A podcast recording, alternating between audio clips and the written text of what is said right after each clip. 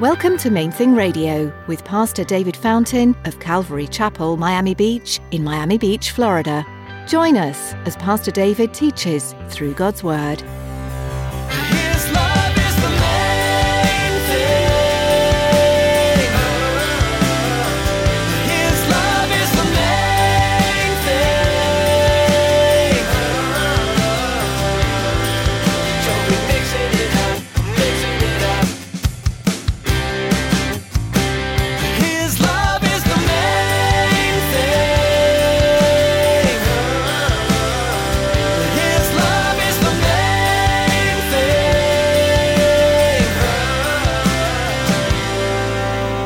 He only delays because he cares so much about us. Because at one point, I was separate from him, you were separate from him. And so he delays to give time, he says. But he's not slack, he's not lazy, he's not distant from our suffering.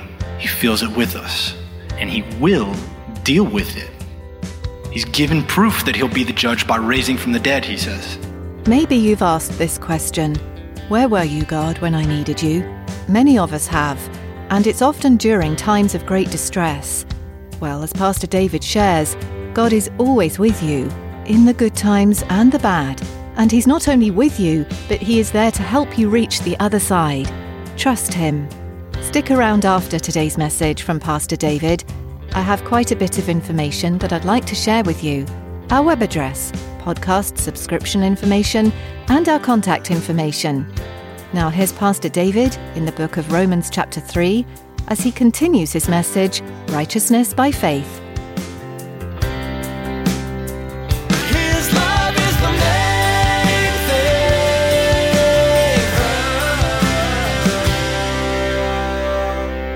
For years I'm, I, i've realized you know i read this passage. I've read romans many times but you read it as right to show the way that we can be made righteous. And that's true but what he says is he also he did it to show his goodness his righteousness to show us that god is as he ought to be what a gift that he would suffer to show us that and a big part of this for us is that the cross didn't just pay for our sin. It did that, absolutely. But it's much more than that. At the cross, Jesus conquered sin and death, him who had the power of death. He triumphed over the enemy. He, it actually tells us he gloated over them. He went down and bragged to them, right? He smeared it in the wicked one's face that he was defeated and that he's king. And he's beginning the restoration.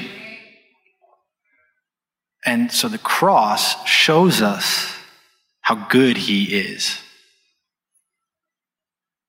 He is the justifier and he's just. Please don't miss how significant that is. I mean, I've been sitting with this and it's, this is a place to meditate, to sit with it. Let the truth get into your bones. Because it answers our questions so much more than we realize, right? How can God be good and allow suffering and be all powerful and allow suffering? He didn't. He doesn't.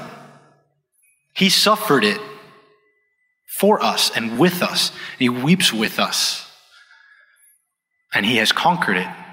And he's told us he only delays because he cares so much about us. Because at one point, I was separate from him. You were separate from him. And so he delays to give time, he says. But he's not slack. He's not lazy. He's not distant from our suffering. He feels it with us. And he will deal with it. He's given proof that he'll be the judge by raising from the dead, he says. He's given proof that this is not going to stay the way it is. The restoration has begun. The resurrection of all things has begun. And what is his heart toward you? If he's given you his son, what good thing will he withhold? There's many things that we don't have that we'd like, but we can see from this that his heart toward us is not to withhold when he's already given us what is most precious, right? Himself. So when we feel that withholding, when we feel that suffering and that wrestling, we can remind ourselves, He withholds nothing. But again, this is where we find a gaping chasm of effectiveness between information and meditation and knowing of it. We quote these things often and sometimes we believe them. But a lot of times I need to sit with it. I need to remind myself how true this is because it frees us up. And it matters because what saves us is faith in Jesus, not that I can quote the right verse, but that I believe it. That's where the transformation happens. We see one very good example of that in the next verse here, verse 27. Where is boasting then? It's excluded. By what law? Of works? No. By the law of faith. Therefore, we conclude that a man is justified by faith apart from the deeds of the law. Is God the God of the Jews only? Is he not also the God of the Gentiles? Yes, of the Gentiles also, of every culture and background and nation. Because there's one God who will justify the circumcised by faith and the uncircumcised by faith. Point number three is that faith creates humility. And he makes the point, he's like, does the law of works create humility? No. Does the law create humility? No. Right? I knew the law before I knew Jesus, and it did not create humility. It didn't create life either, right? I, I could be a smart mouthed jerk, addicted to pornography, and know the word, but it didn't save me. But when I was desperate and asked him to transform me, he did. And that saved me. And now there's nothing to boast about in that, right? In my inability to save myself, there's no boasting.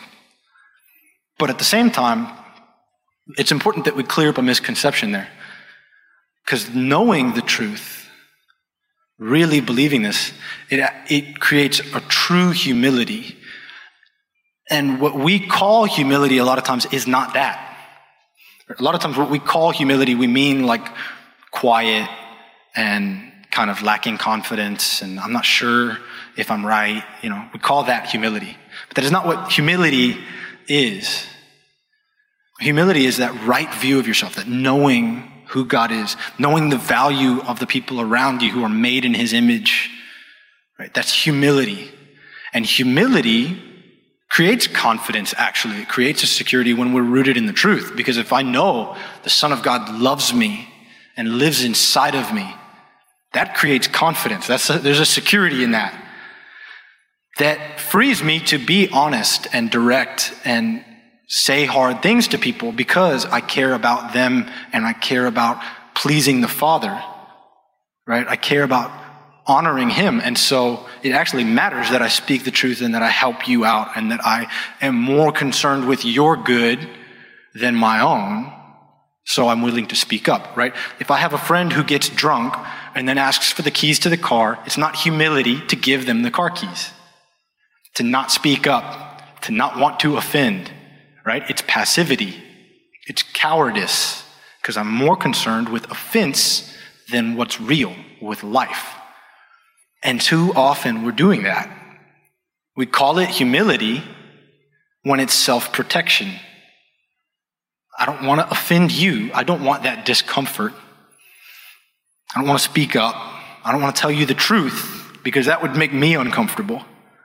So I'm going to be humble, right? I'm going to be quiet and maybe talk to somebody else about your problem, but not talk to you about your problem, right? And so we, we foster pride and call it humility. So again, Jesus is here. Let's ask him about it. Is there somewhere prone to spiritual looking down on people? I keep the law so well, you know social pride? Is there, is there somewhere you find yourself looking down on others? Something he's highlighting to you? Or somewhere that he, he's convicting you about not speaking the truth, having the boldness to say what is true to somebody in love and humility and awareness of your own need the point is not to dig stuff up. It's not to dredge stuff out and try to find a reason to feel bad. There may not be anything that he's convicting you about, and that's great. Just be open to him teaching you and speaking to you about these things. And remember that, right, the boasting is excluded because he has so freely loved you and given you his spirit to help you. So if he convicts you about something, there's no need to, don't buy into condemnation that tells you you're not going to get it right, you never get it right. Reject that. If he's calling you to do something, trust him. Trust his empowering, his charis, his grace that is working inside of you, his spirit that helps you do what he calls you to do and have faith that if he asks you to do it, he'll help you do it.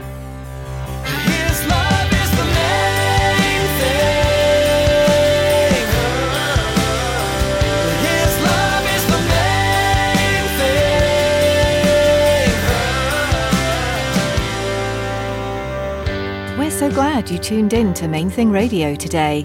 We'd like to encourage you to continue reading God's Word daily, looking for how the Bible applies to your everyday life. If you love today's teaching and would like to listen to more like this one from the book of Romans, you'll find them at mainthingradio.com. While you're there, you can also learn more about this ministry and connect with us on social media. We encourage you to subscribe to our podcast. Here's David to tell you more. Life these days moves fast. From one appointment to the next, most of us race through our days at blinding speed. But there's always a moment to pause. Those in between times are great opportunities to connect with God. Subscribe to the Main Thing Radio podcast to enjoy messages like you heard today, anytime, anywhere. Simply go to mainthingradio.com and click on the podcast button. Thanks, David. Would you be interested in joining us this weekend for worship and Bible study? If so, come visit us at Calvary, Miami Beach. Or you can join us online through our live stream. Find out all you need to know by clicking on Calvary, Miami Beach under the About tab at mainthingradio.com.